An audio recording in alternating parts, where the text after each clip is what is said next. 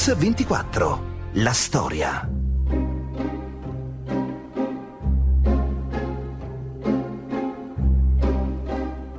«24 marzo 1980.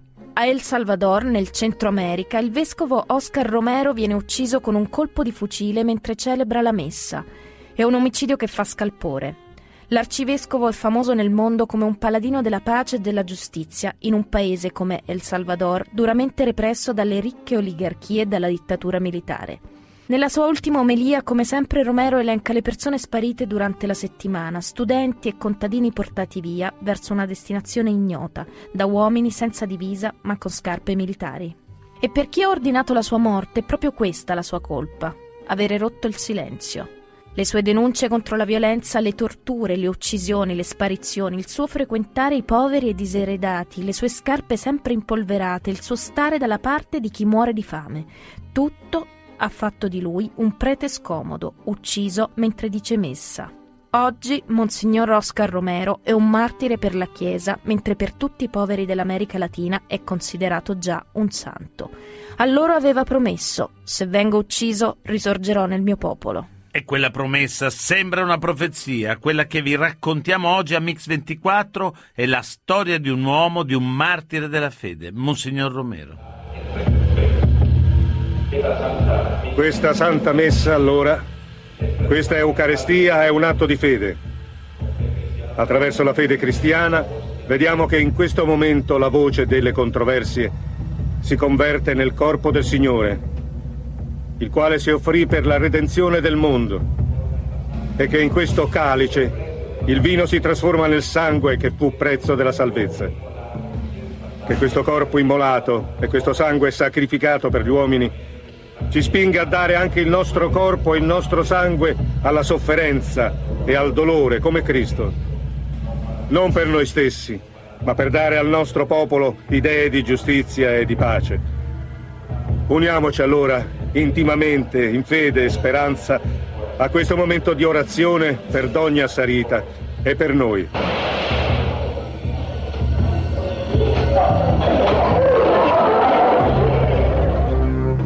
Oscar Romero, arcivescovo di San Salvador, è stato ucciso sull'altare da un killer sconosciuto. Noi vogliamo raccontarvi la sua storia, la storia di un uomo che ha intuito la tragedia di un popolo diviso tra radicalismi politici e ideologici e che ha lottato a costo della vita contro questa divisione tra estremismi violenti. La sua vita è il racconto di una conversione, di un impegno, di una lotta e di una morte annunciata. Ma è soprattutto la storia di un assassinio pensato, organizzato e a lungo preparato. Monsignor Romero è morto più volte nei pensieri di quanti lo volevano eliminare e nella speranza di quanti hanno voluto fare di lui la bandiera della libertà ma è vivo nel ricordo delle persone umili che gli sono state accanto e che hanno ricostruito con noi e per noi quel tragico giorno. Sentiamo Suor Maria Luz. Il giorno 24 marzo 1980, alle 7 di mattina facemmo colazione qui. Dopo la colazione vennero i seminaristi a prenderlo per farlo distrarre un po' perché sapevano che era preoccupato con tutti i problemi che c'erano. E se ne andarono insieme al mare. Erano le 6.25 del pomeriggio. Stava diventando buio, il sole stava tramontando. Quando iniziò la messa. Lui era qui. Stava celebrando la messa. Qui diceva l'omelia con il viso rivolto all'esterno. C'era una macchina fuori che senza dubbio era lì per qualche motivo. Monsignore terminò la sua omelia tranquillamente e si spostò nella parte centrale dell'altare per iniziare l'offertorio.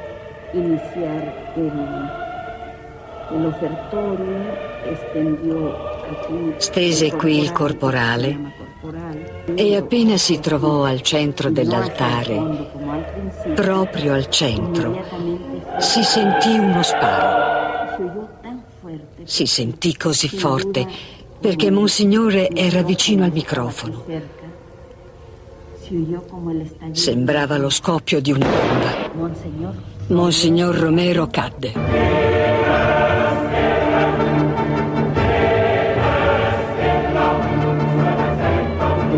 Sicuramente per istinto di conservazione, sentendo l'impatto del proiettile, afferrò il telo e tutte le ostie si sparsero qui sull'altare. Io stavo nel secondo banco e corsi ad aiutarlo, ma vidi che era impossibile perché l'emorragia era così forte. Il sangue gli usciva dalla bocca, dagli orecchi, dalle narici. Non potevo fare nulla. La mia prima reazione non fu di paura, ma di rabbia. E guardai fuori per vedere chi erano quelli che lo avevano ucciso. Quella che stiamo raccontando oggi a Mix24 è la storia di una conversione, un impegno e un assassinio, quella di Monsignor Oscar Romero.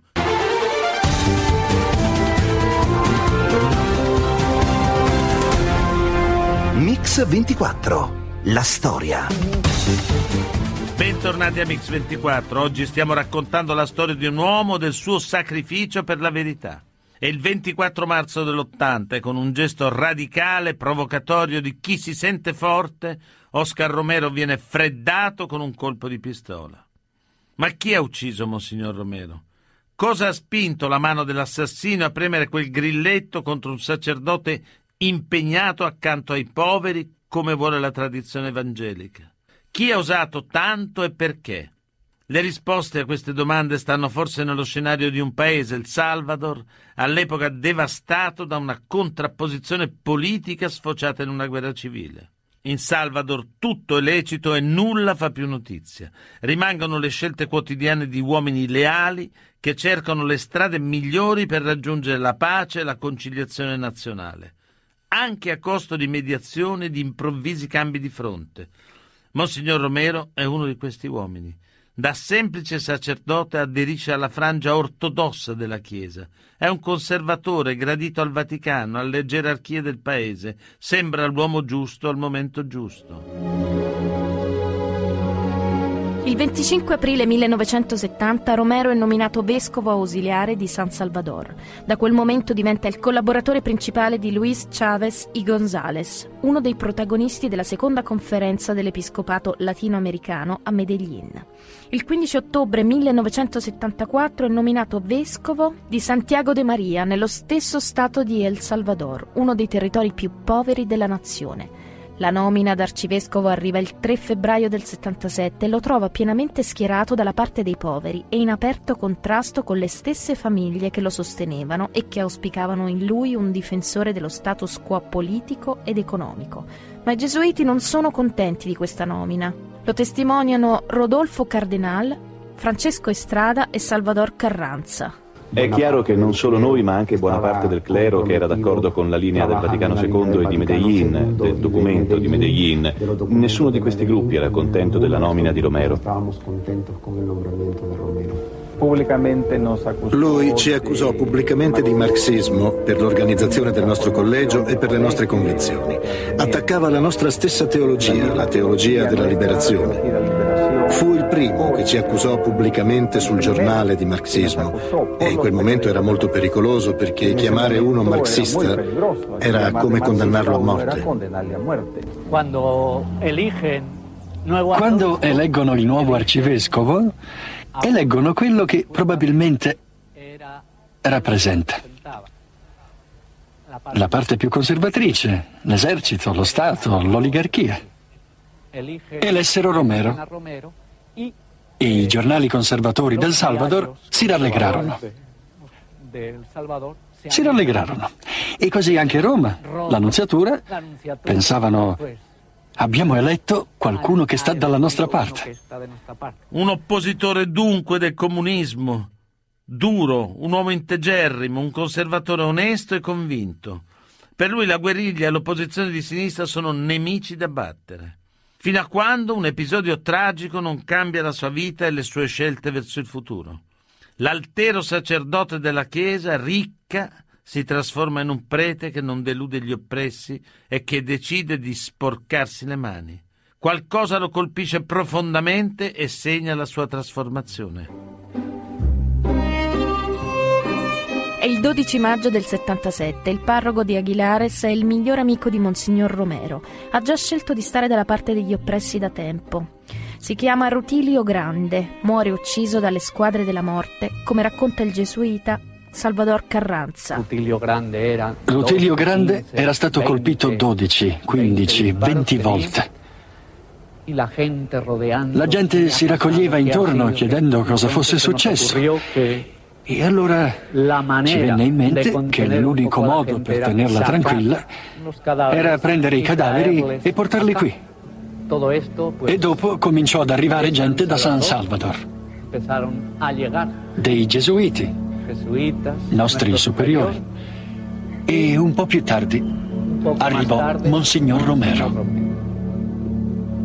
Nella prima messa che Monsignor Romero celebrò di fronte ai cadaveri, Monsignor Romero è molto commosso, non riuscì a parlare molto. Cominciamo a vedere messa dopo messa di essere di fronte a un Romero che comincia a denunciare, che denuncia, che parla chiaro. La domenica seguente ci fu una messa, un'unica celebrazione, una messa che rappresentò un gesto drammatico, una riunione immensa e c'era lo stato d'assedio nel paese. Romero non si smentisce sempre duro, deciso, disposto a tutto pur di seguire la sua linea.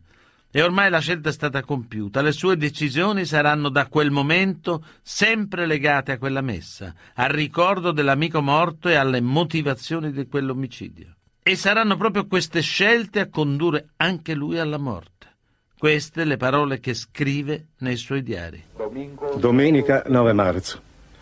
Alle 5 del pomeriggio mi sono recato ancora in Basilica per celebrare il funerale in memoria del dottor Mario Zamora, anche lui assassinato la settimana scorsa. Nel marzo del 1980 viene ucciso il ministro di giustizia, il democratico cristiano Mario Zamora. L'esercito e le squadre della morte intraprendono una politica di massacri su larga scala. Anche Monsignor Romero è nella lista degli uomini da uccidere e ne è consapevole. Lo conferma l'ambasciatore americano in Salvador, Robert White. Era molto pessimista sul futuro. Mi disse che era sicuro che avrebbero provato ad ucciderlo. Mi disse anche, spero solo che quando ci proveranno non colpiranno anche degli innocenti. E poi, dopo poche settimane, come sapete, lo uccisero.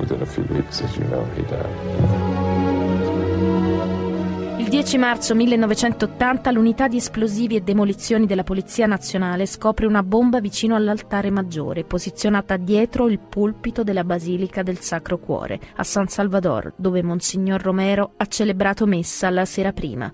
Quasi come una profezia, Romero ha dedicato quella omelia al comandamento non uccidere e così si è rivolto alle forze armate. Desidero fare un appello speciale agli uomini dell'esercito e in concreto alla base della Guardia Nazionale, della Polizia, delle caserme. Fratelli, siete del nostro stesso popolo. Ammazzate i vostri fratelli campesinos. Davanti all'ordine di ammazzare dato da un uomo, deve prevalere la legge di Dio che dice non ammazzare. Nessun soldato è tenuto a obbedire a un ordine che va contro la legge di Dio.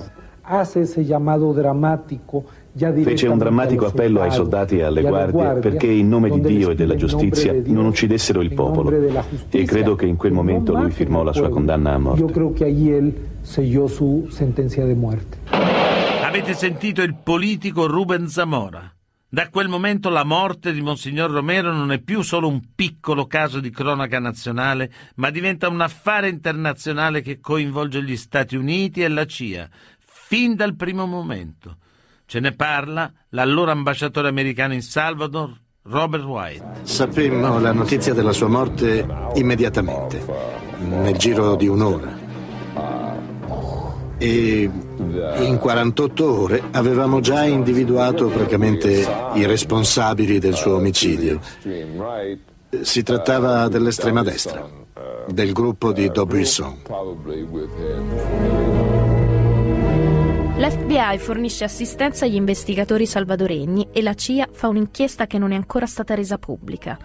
Che fine hanno fatto queste inchieste della CIA e dell'FBI? Ce ne parla Peter Combrew. Questa la chiamiamo la cupola. È la stanza dove teniamo i documenti che abbiamo ottenuto grazie al Free Information Act. Gli originali e le copie sono conservati in questa stanza blindata per evitare il rischio di furti e incendi.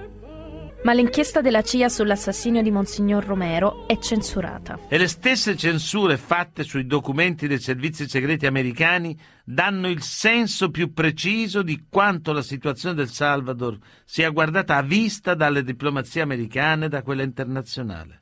È tutto un susseguirsi di top secret che alla fine lasciano scoperto un nome solo, quello di Daubusson ma che soprattutto aprono uno spaccato inquietante sulla realtà sociale della guerra civile.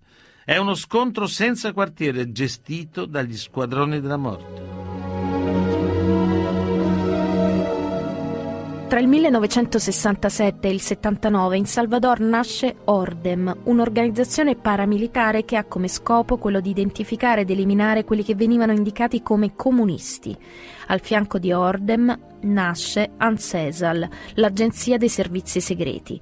È in seno a queste due organizzazioni che nascono le squadre della morte. Sono gruppi di diversa formazione militare, civile o mista. Si muovono clandestinamente, firmano i loro cadaveri mozzando nelle teste e legando loro i pollici dietro la schiena agiscono secondo una precisa volontà politica, mantenere il paese in uno stato di terrore e di soggezione mediante l'uso di una vera e propria violenza selettiva. La Commissione della Verità dell'ONU che ha indagato sui crimini di guerra in Salvador prende in esame due tipologie di squadre della morte, una militare, la S2, la sezione di intelligence della Guardia Nazionale, e una civile, che fa capo a Roberto Dambusson, ex ufficiale della Guardia Nazionale ed ex numero 3 di ANSESAL. Don Busson entra in azione quando lascia i servizi segreti portando con sé un bagaglio prezioso, interi dossier messi a punto durante la carriera di 007. L'ufficiale dunque è un personaggio chiave. Ma chi è Don Busson? Roberto Dabuison. De inmediato captó la simpatía y el respaldo de los salvadoreños. En esta primera reunión de nuestro gran partido, Alianza Republicana Nacionalista de Arena, y al compás del fervoroso lema Patria sì, comunismo no, il maggior Roberto D'Abuisson. Nato a San Salvador il 23 agosto 1943, sposato, quattro figli. D'Aubusson riceve un'educazione cattolica e frequenta scuole militari. Nell'81 fonda il partito conservatore Arena, presidente dell'Assemblea Costituente dall'82, partecipa alla riscrittura della Costituzione. È sua l'idea della giustizia non bendata che vede e giudica. Di lui si dice di tutto. Così lo descrivono il segretario del suo partito, Armando Calderol Sol, e sua sorella Marisa. Daubuisson era un uomo molto attivo. Un, un lavoratore instancabile, un organizzatore. Era un uomo carismatico che aveva molto successo con le donne. Era un uomo sempre in movimento, non riusciva a stare fermo. Siamo di una famiglia di classe media. Eh sì, una tipica famiglia di classe media, formata da quattro fratelli. Roberto a scuola era un leader naturale. Organizzava disordini, vere e proprie rivolte. Era indisciplinato. Aveva la prepotenza propria di tutti i militari salvadoregni, o della maggior parte di essi. Quando finì la scuola gli diedero un incarico. Sì, il suo primo lavoro. Lo mandarono alla Guardia Nazionale. In macchina aveva sempre una granata. La teneva sul cruscotto e una mitragliatrice e portava sempre una pistola alla cintura.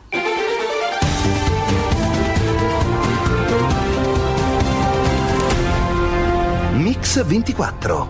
La storia. Quelli di Arena, il partito che Roberto fondò e organizzò. Quella gente fu sempre ostile a Monsignor Romero. Lo calunniarono, si burlarono di lui e lo spiavano per indagare le sue intenzioni. Penso che questo fosse il gruppo che Roberto frequentava. E da questi nacque l'idea così crudele di assassinare Monsignor Romero. Per noi fu molto duro, fu molto difficile. Credo che sia stato il periodo più difficile della sua vita politica.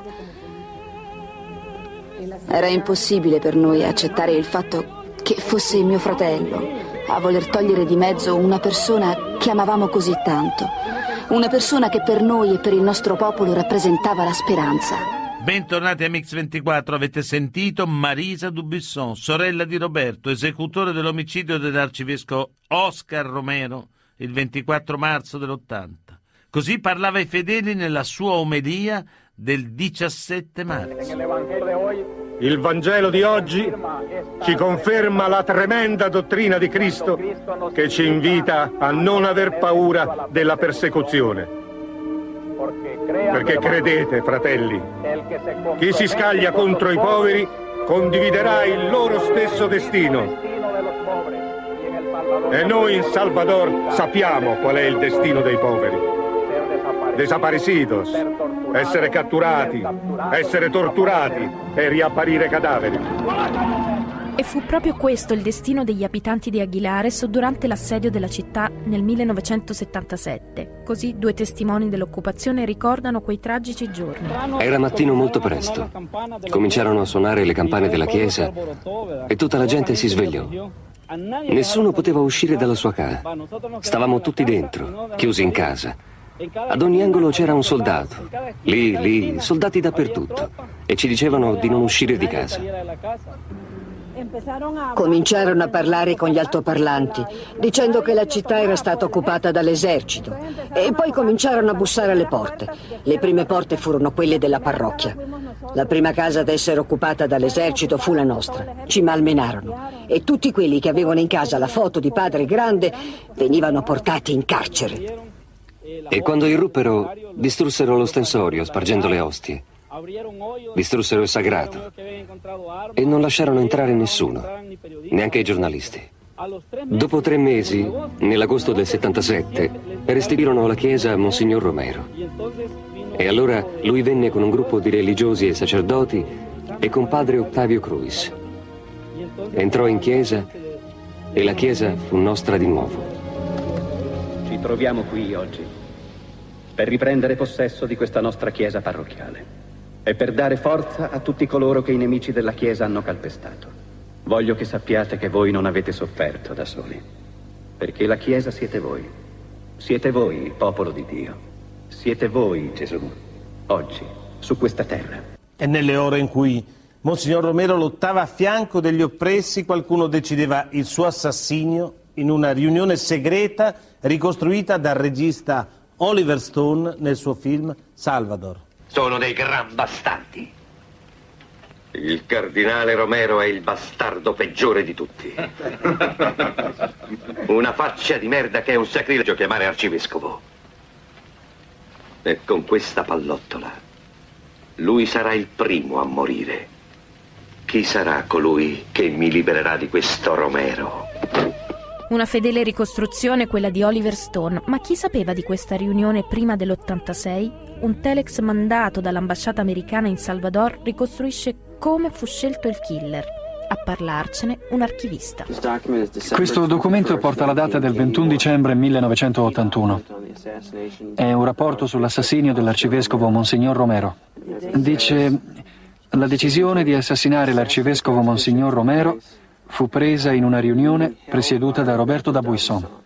Durante la riunione tirarono a sorte il nome di colui che avrebbe premuto il grilletto. Il killer è stato scelto. Mancano poche ore al momento dell'agguato. Monsignor Romero è sempre in chiesa e pronuncia un'omelia di fuoco. Il cerchio si stringe intorno a questo sacerdote che sta rischiando in prima persona per la libertà del suo popolo.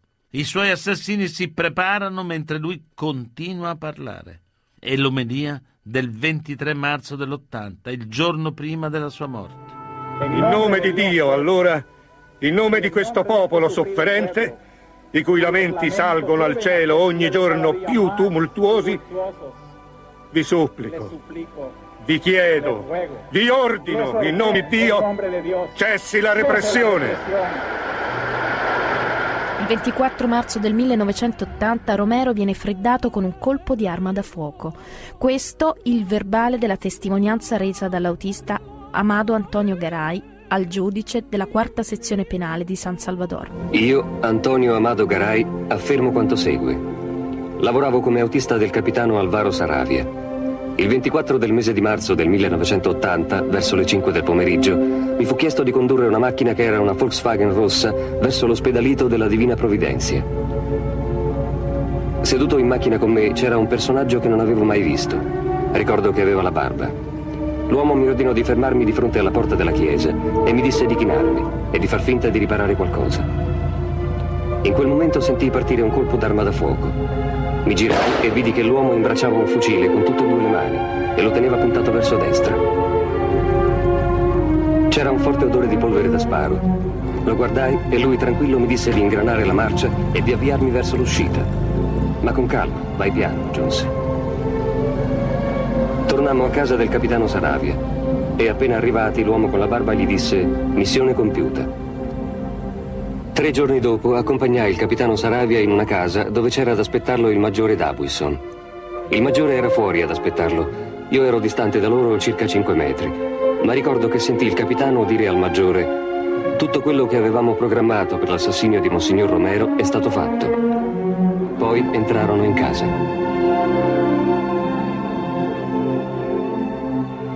Se mi uccideranno, resusciterò nel popolo salvadoregno. Parole profetiche quelle di Oscar Romero.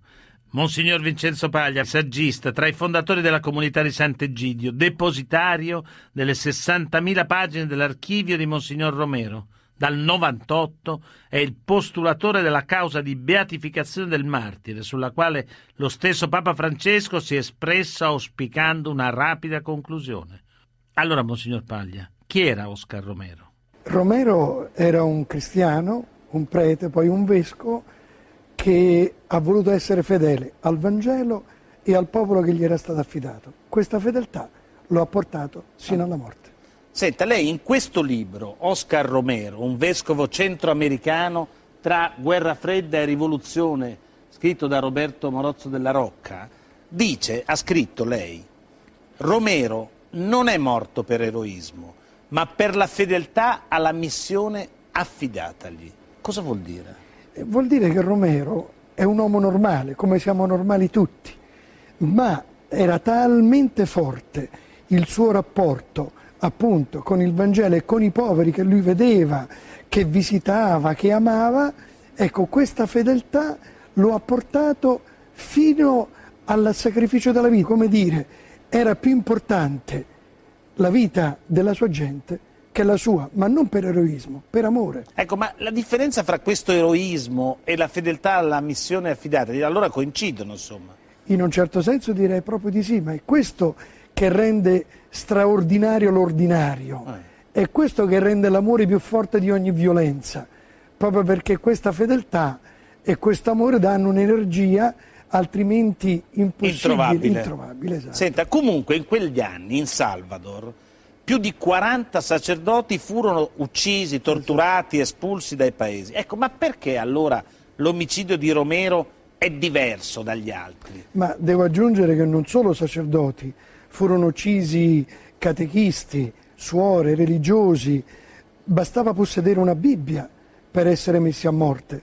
Romero è un perché po'... Perché parliamo di lui allora? Si perché? parla di lui perché in qualche modo lui li ha come raccolti, li ha come simboleggiati, essendo lui il capo di questa Chiesa e colui che ha denunciato, gli altri non potevano farlo con la sua stessa forza, colui che ha denunciato questa violenza che eh, voleva contrastare una vera e propria persecuzione.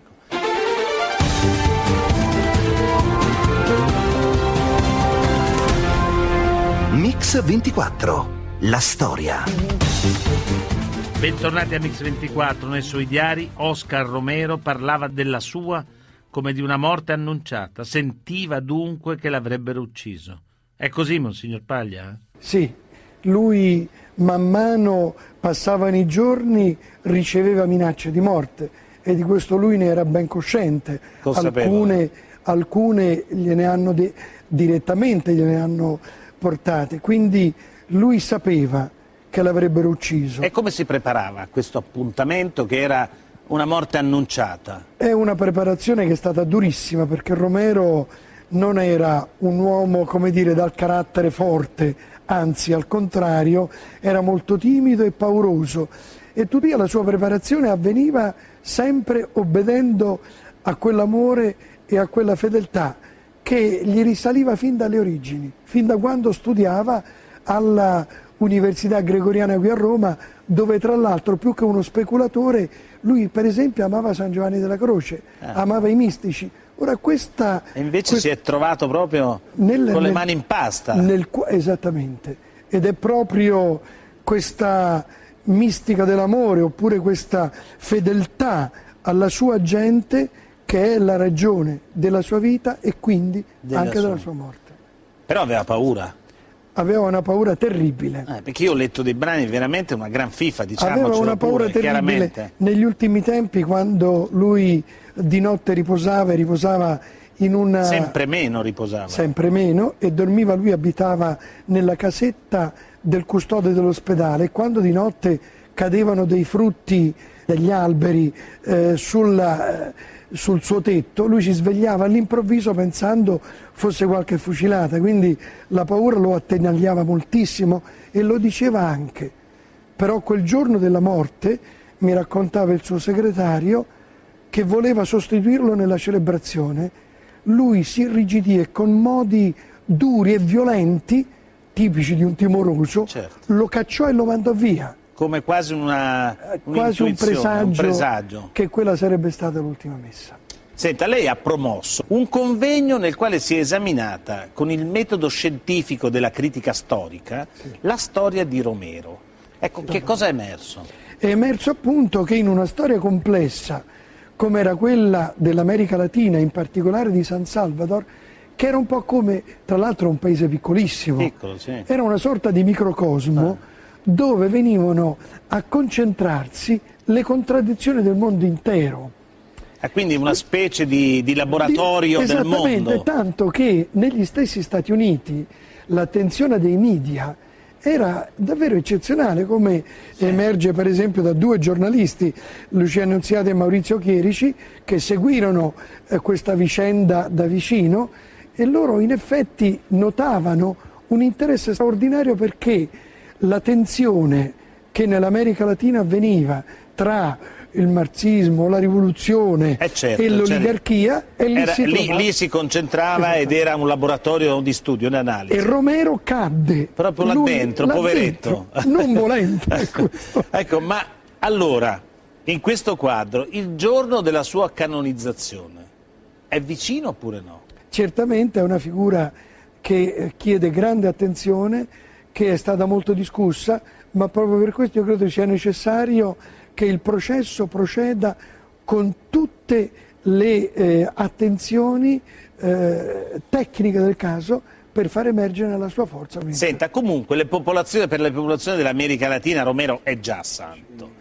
Ecco, che cosa nella sua figura è così attuale adesso, non allora? Dunque, a me ha fatto impressione andando nella cattedrale di San Salvador, che appunto in Romero aveva iniziato ed è stata adesso tutta ridipinta. E sull'abside in alto ci sono tre figure, diciamo nel paradiso, il Beato Giovanni XXIII, Madre Teresa e Romero. Questa è la sensibilità del popolo, popolo di oggi salvadoregno, però non c'è dubbio che la figura di Romero, e qui io lo posso dire per me personalmente, anche come vescovo, rappresenta un modo di esercitare il proprio episcopato davvero in una maniera Esemplare. esemplare e credo che per tutti i credenti la scelta prioritaria dei poveri che ognuno deve fare, che la Chiesa deve fare anch'essa, credo che questo sia significare la estrema attualità di, questo vescovo in questa prospettiva. Ecco, senta, Romero comunque all'inizio era un conservatore, un bel conservatore tutto sommato. Perché fu scelto proprio lui come primate di San Salvador? Ma perché Romero, ecco, era un conservatore, un uomo abbastanza moderato e siccome le tensioni cominciavano ad esplodere in quel continente, allora si preferì una figura di moderazione. Tuttavia il vescovo Chavez, che è il vero riformatore della Chiesa salvadoregna, non lo ricorda nessuno, ma fu quello che riformò la Chiesa, disse quando poi Romero fu fatto vescovo di una diocesi, questo sarà un buon pastore. Ecco, questa Aveva colto l'anima della questione. Esattamente. Eh. E Romero, che era anche un conservatore, ma continuava già da sempre ad amare i poveri, a star vicino a loro, sia in, in, nell'arcidiocesi d'ausiliare, sia come vescovo. Insomma, è del... stato costretto a cambiare idea dalla situazione che si è trovato a sì, affrontare. soprattutto quando lui divenne vescovo di San Salvador, dopo 18 giorni gli ammazzano sì. Rutilio Grande, che era il suo amico più caro. A lui, a questo padre, Romero aveva affidato l'organizzazione della sua consacrazione episcopale. Lui arriva, diventa... L'amico del cuore. L'amico del cuore. Mm.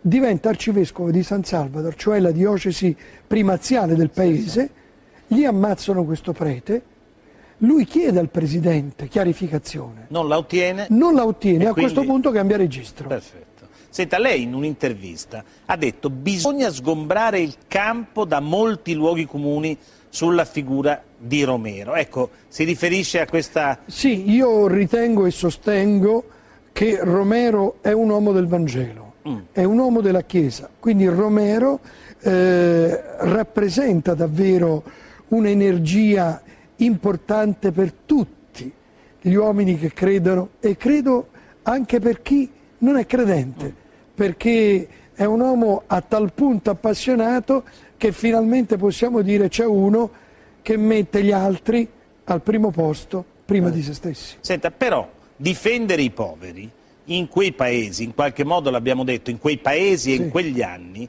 anche lo studio che avete fatto l'ha dimostrato, voleva dire sostanzialmente sposare la teologia della liberazione. È il caso di Romero? Ecco, questo è un altro, diciamo, delle, un altro dei problemi da chiarire.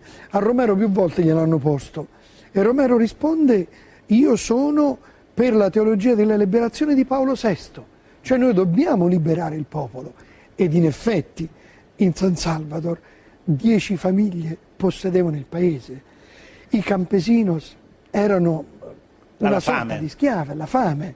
Romero non poteva da pastore tralasciare di amare e di prendere le loro difese. Però lui diceva attenzione, non possiamo difendere i diritti con la violenza delle armi. Eh, però, però, in sostanza lì era difficile, con, diciamo in qualche modo, conciliare la vocazione da sacerdote con quella della giustizia che spesso lì sfociava nella violenza.